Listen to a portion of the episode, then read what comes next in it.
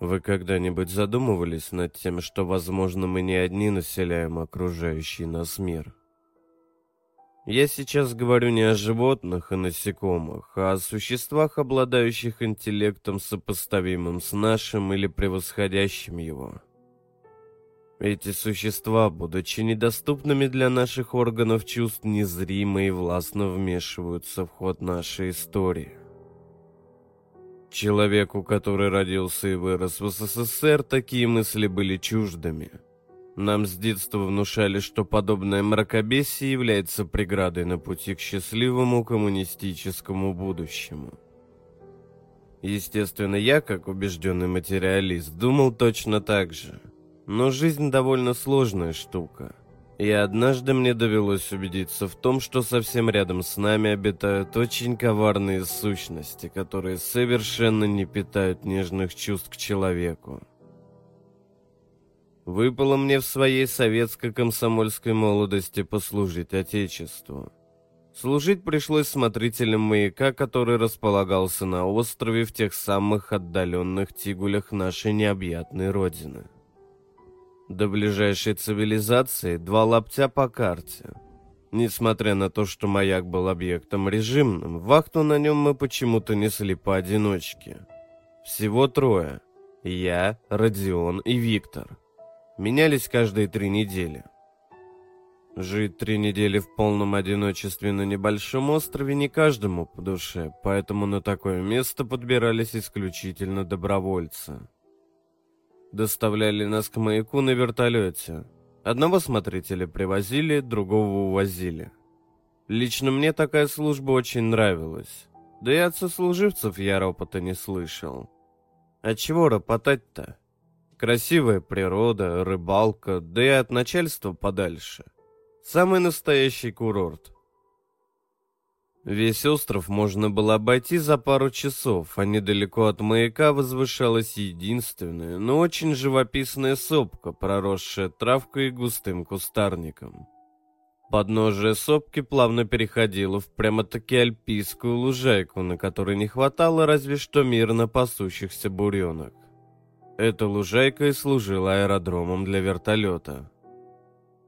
Башня маяка располагалась у самой кромки обрывистого каменистого берега, а рядом находились домик для проживания смотрителей, складское помещение и мастерская. Удобство на улице. Добротный деревянный сортир шутники-строители почему-то сколотили на самой кромке не очень крутого, но внушительного обрыва. Видимо, для терапевтических целей. Тем не менее, от сортира прямо к воде вела тропинка, которая круто уходила вниз метров на пять или шесть и упиралась прямо в набегающие волны. Тут внизу узенькая, буквально метров три полоска каменистого пляжа позволяла вытягивать из воды старую деревянную лодку, которая по официальной версии служила для экстренного спасения, но в реальности использовалась нами для рыбалки. В течение дежурства сообщение с внешним миром сводилось к стандартным докладам по рации на базу. Строго по времени и по шаблону. Происшествий нет, самочувствие отличное, оборудование функционирует нормально. В ответ мы получали прогноз погоды и пожелания успехов в службе.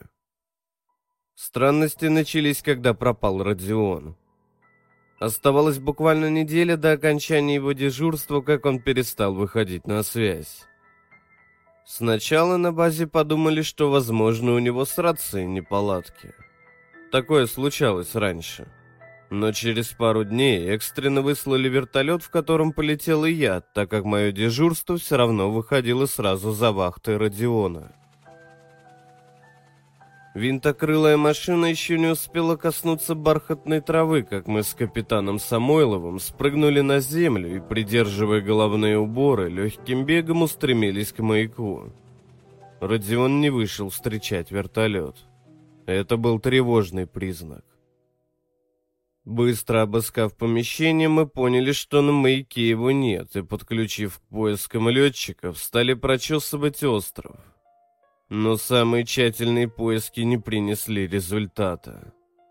Родион словно испарился. причем испарился с личными вещами и вахтенным журналом.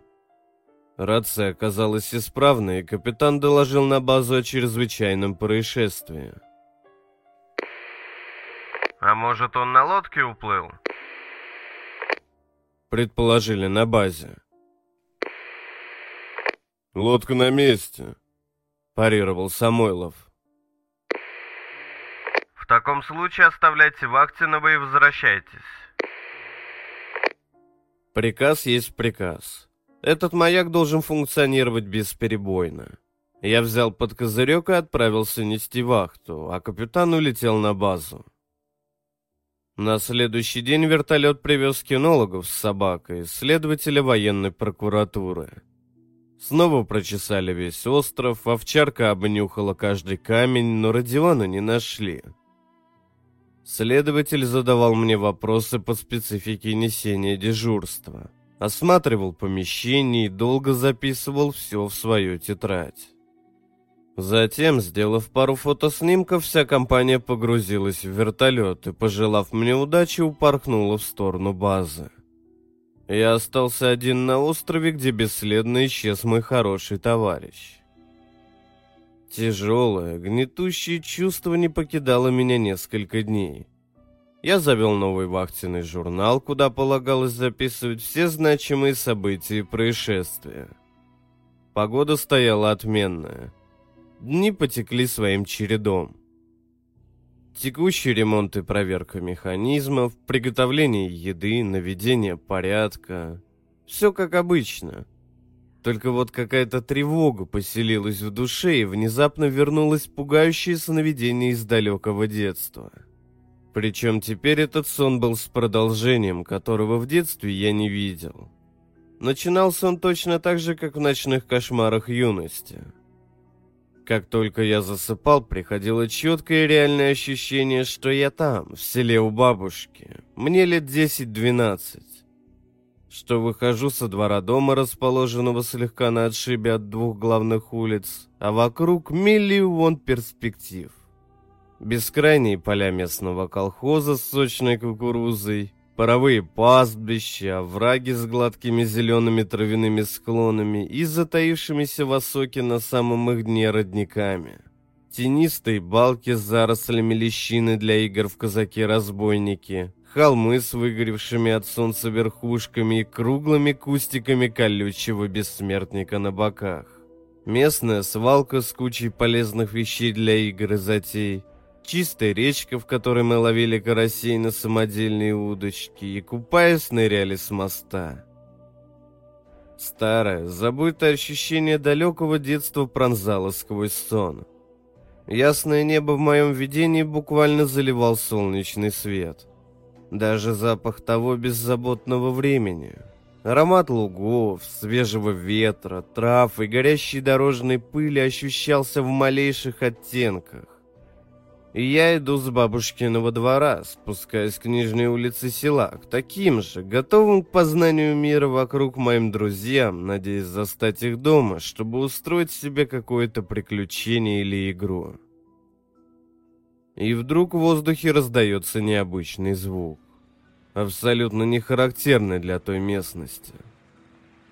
Но находясь за гранью реальности, как это часто бывает во снах, ко мне врывается совершенно ясное понимание того, что именно является источником этого звука. Это черный вертолет. Именно он был тем самым кошмаром, который преследовал меня в сновидениях моей юности.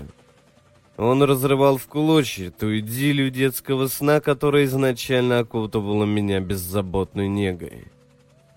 В этот самый момент картинка резко меняла цвет.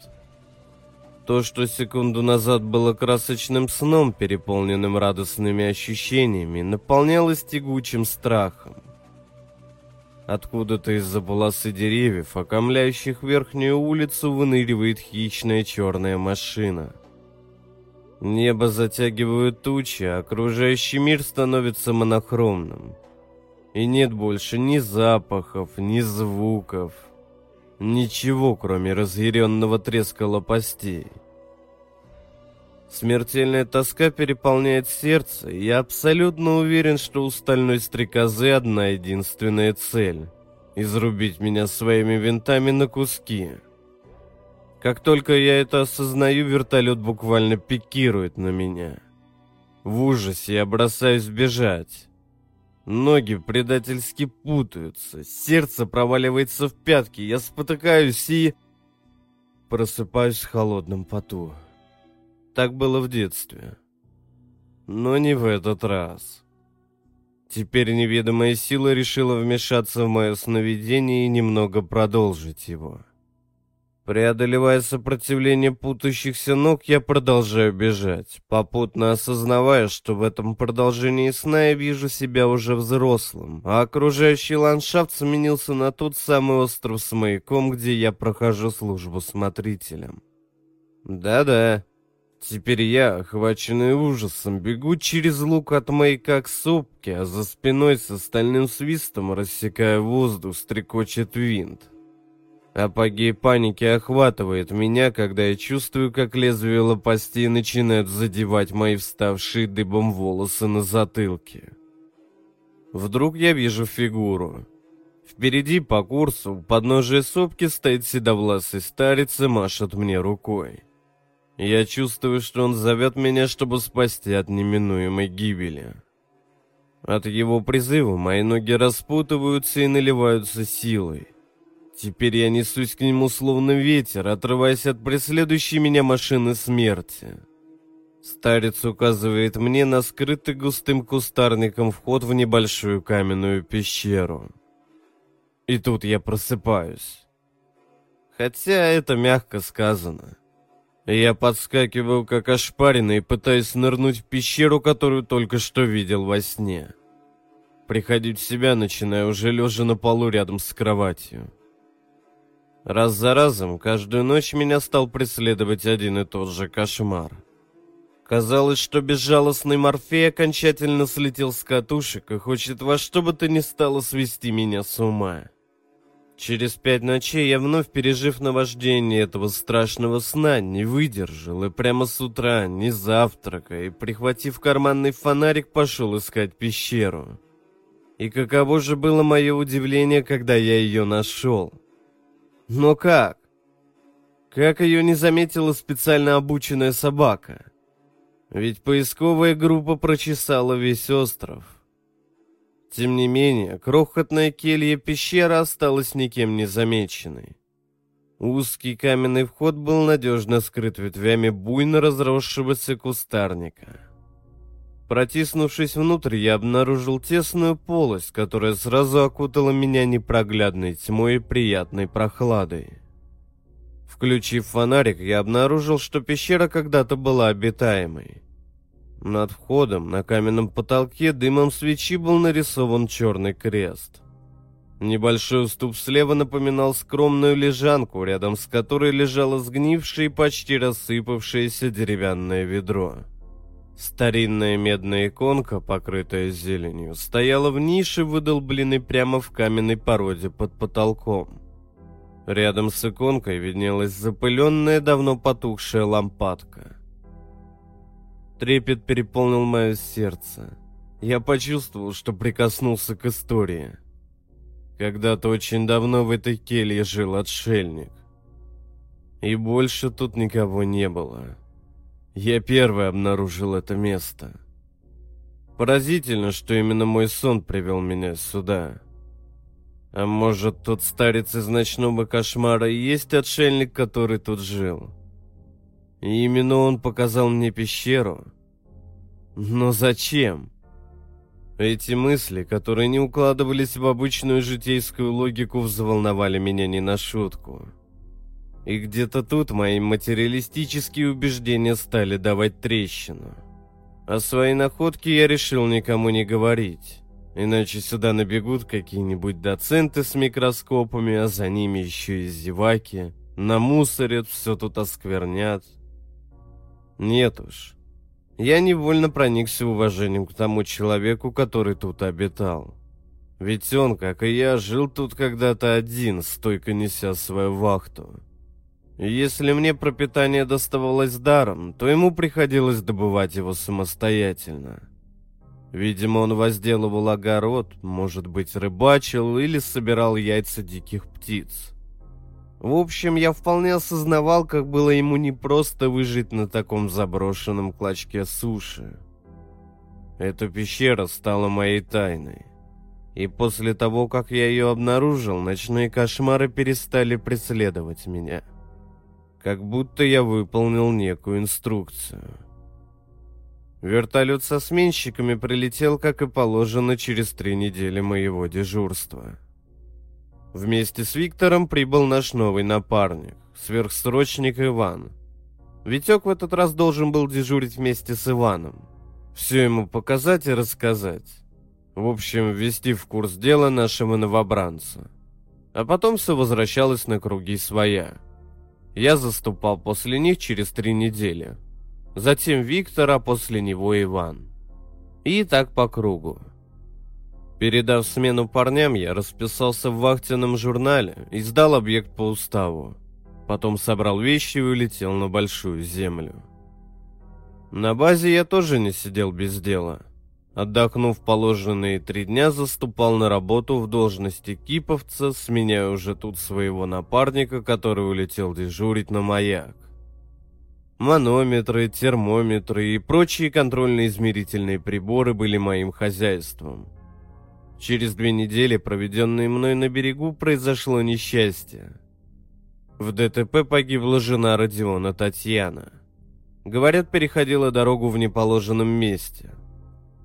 Про самого же Родиона по-прежнему не было ни слуха, ни духа.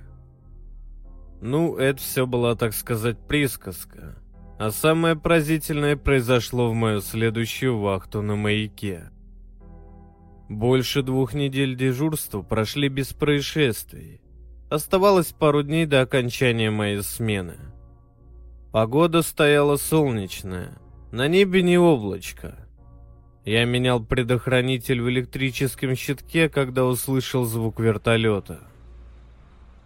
Немного обалдев, выскочил на улицу – Действительно, вертолет приближался к поляне у маяка, туда, где обычно и приземляются наши винтокрылые транспортники.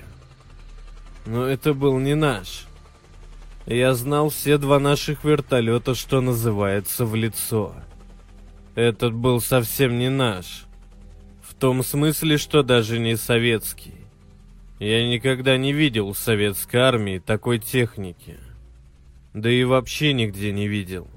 И даже среди иностранных образцов. Абсолютно черная машина, без всяких опознавательных знаков на борту и с наглухо тонированными стеклами, садилась прямо на поляну у режимного объекта советских военно-морских сил. Бросившись к радиостанции, я попытался связаться с базой, но кроме шипения и помех рация ничем не порадовала. Попутно через окно замечаю, как стремительно портится погода. Задул сильный ветер, поднялась волна, небо затянуло тучами. Между тем вертушка сбавила обороты. Кажется, приземлился. Подумал я и пошел на улицу посмотреть. Выйдя за двери, я буквально остолбенел. От вертолета ко мне бежал Родион. Пока он преодолевал с десяток шагов, оставшихся между нами, я чувствовал, как мои глаза лезут на лоб. Подбежав, он буквально втолкнул меня в помещение и, захлопнув двери, радостно произнес. «Здорово, служивый! Собирай манатки по-быстрому, я тебя сменить прилетел. Синоптики говорят, шторм надвигается. Как минимум неделю нелетная погода будет. Вот и решили тебя пораньше с вахты забрать. С лица Родиона не сходила какая-то неестественная резиновая улыбка. Но меня при этом стал охватывать необъяснимый страх. А на улице действительно надвигалась настоящая буря, хотя еще вчера по рации я получал благоприятный прогноз на сегодня. Родион? Но ты же пропал. Когда ты нашелся? Заикаясь, промямлил я. Да не парься. У меня просто тут в прошлый раз аппендицит прихватил. Хоть на стену лезь. А рация, как назло, отказала. Ну, я маяком стал СОС сигналить, так меня стратеги подобрали. Подлодка мимо проходила, на дежурство в Атлантику. Так они меня с собой прихватили. Мариманы на шлюпке причалили, вещички собрать помогли, и айда я с ними на месяц в океанских глубинах дежурить. Их бортовой врач мне аппендиксы вырезал. Ты же знаешь, они для скрытности на связь не выходят, вот меня на базе и потеряли. А на днях я вернулся из похода и сразу вот тебя менять прилетел. С радостной улыбкой, словно ведущий телешоу, оттарабанил Родион версию своего таинственного исчезновения. «Давай, друг, поторапливайся. Погода портится, и летуны вон вертушку не глушат. Тебя ждут». Нетерпеливо напирал напарник. Я стал собирать вещи в сумку, при этом меня била мелкая дрожь. Все было не так. Меня донимало чувство, что я делаю что-то непоправимое. Но в голове был полный винегрет. Я не мог сосредоточиться. Родион был пугающе странным и каким-то образом подавлял мою волю. Мне не хотелось идти в этот странный вертолет, да и рассказ Родиона про аппендикс и подводную лодку не внушал доверия. Но ведь я вижу своего сменщика перед собой, и придраться особо не к чему. А что с вертолетом? Он какой-то странный. Набивая сумку, спросил я. Это новая модель. Буквально вчера прислали на базу. Как-то уже злобно пробурчал напарник сквозь свою голливудскую улыбку, при этом заполняя вахтенный журнал за меня и за себя. «На вот, Подпиши и дуй в вертолет. Сунул он мне журнал и ручку. Меня охватила паника. Все шло по какому-то адскому сценарию, я не мог из него выскочить. Интуиция буквально кричала, что я ни в коем случае не должен идти в тот странный вертолет. Но воля была совершенно подавлена страхом непонятного происхождения. Я делал то, что говорил Родиону. Я не мог ему противоречить. Он буквально управлял мной, словно удав кроликом, загоняя в какую-то ловушку. Поставив подпись в журнале, я вдруг вспомнил о трагедии с его женой. Неужели ему никто не сказал? Отчего у него эта улыбка? А как же жена Татьяна твоя? Да все нормально. Встретила, обрадовалась. Не тяни, дуй в вертушку. Вот тут мне стало по-настоящему страшно. Это был не Родион. Точно не он. Это, скорее всего, вообще было не человек. Что же такое сейчас стоит передо мной? Каким образом он подавляет мою волю и куда меня загоняет? Я был уверен, что если выведу его на чистую воду каким-нибудь вопросом, то это существо тут же меня убьет. Поэтому очень важно было играть по его правилам. Когда мы вышли на улицу, в голове промелькнуло ощущение моего ночного кошмара, и я вспомнил про пещеру. Надо бы в туалет перед дорожкой, а то лететь долго. Да и традиция. Ухватился я за соломинку. У нас действительно существовала негласная традиция. Перед убытием с острова обязательно надо сбегать в клозет, иначе дороги не будет. Да и лететь долго предстояло, поэтому лучше сходить на дорожку. Тот взгляд, которым зыркнул на меня Родион, совершенно не вязался с его искусственной улыбкой. Из его глаз на меня посмотрело какое-то исчадие ада. «Только пулей, а я пока твою сумку в вертолет отнесу». Выхватывая мою ношу из рук, чуть ли не прорычал сменщик. На ватных ногах я рванул к деревянному нужнику обрыва, а существо, укравшее внешность Родиона, пошло к вертушке. Подбежав к крутому склону, я сразу кинулся по резко уходящей вниз тропинке.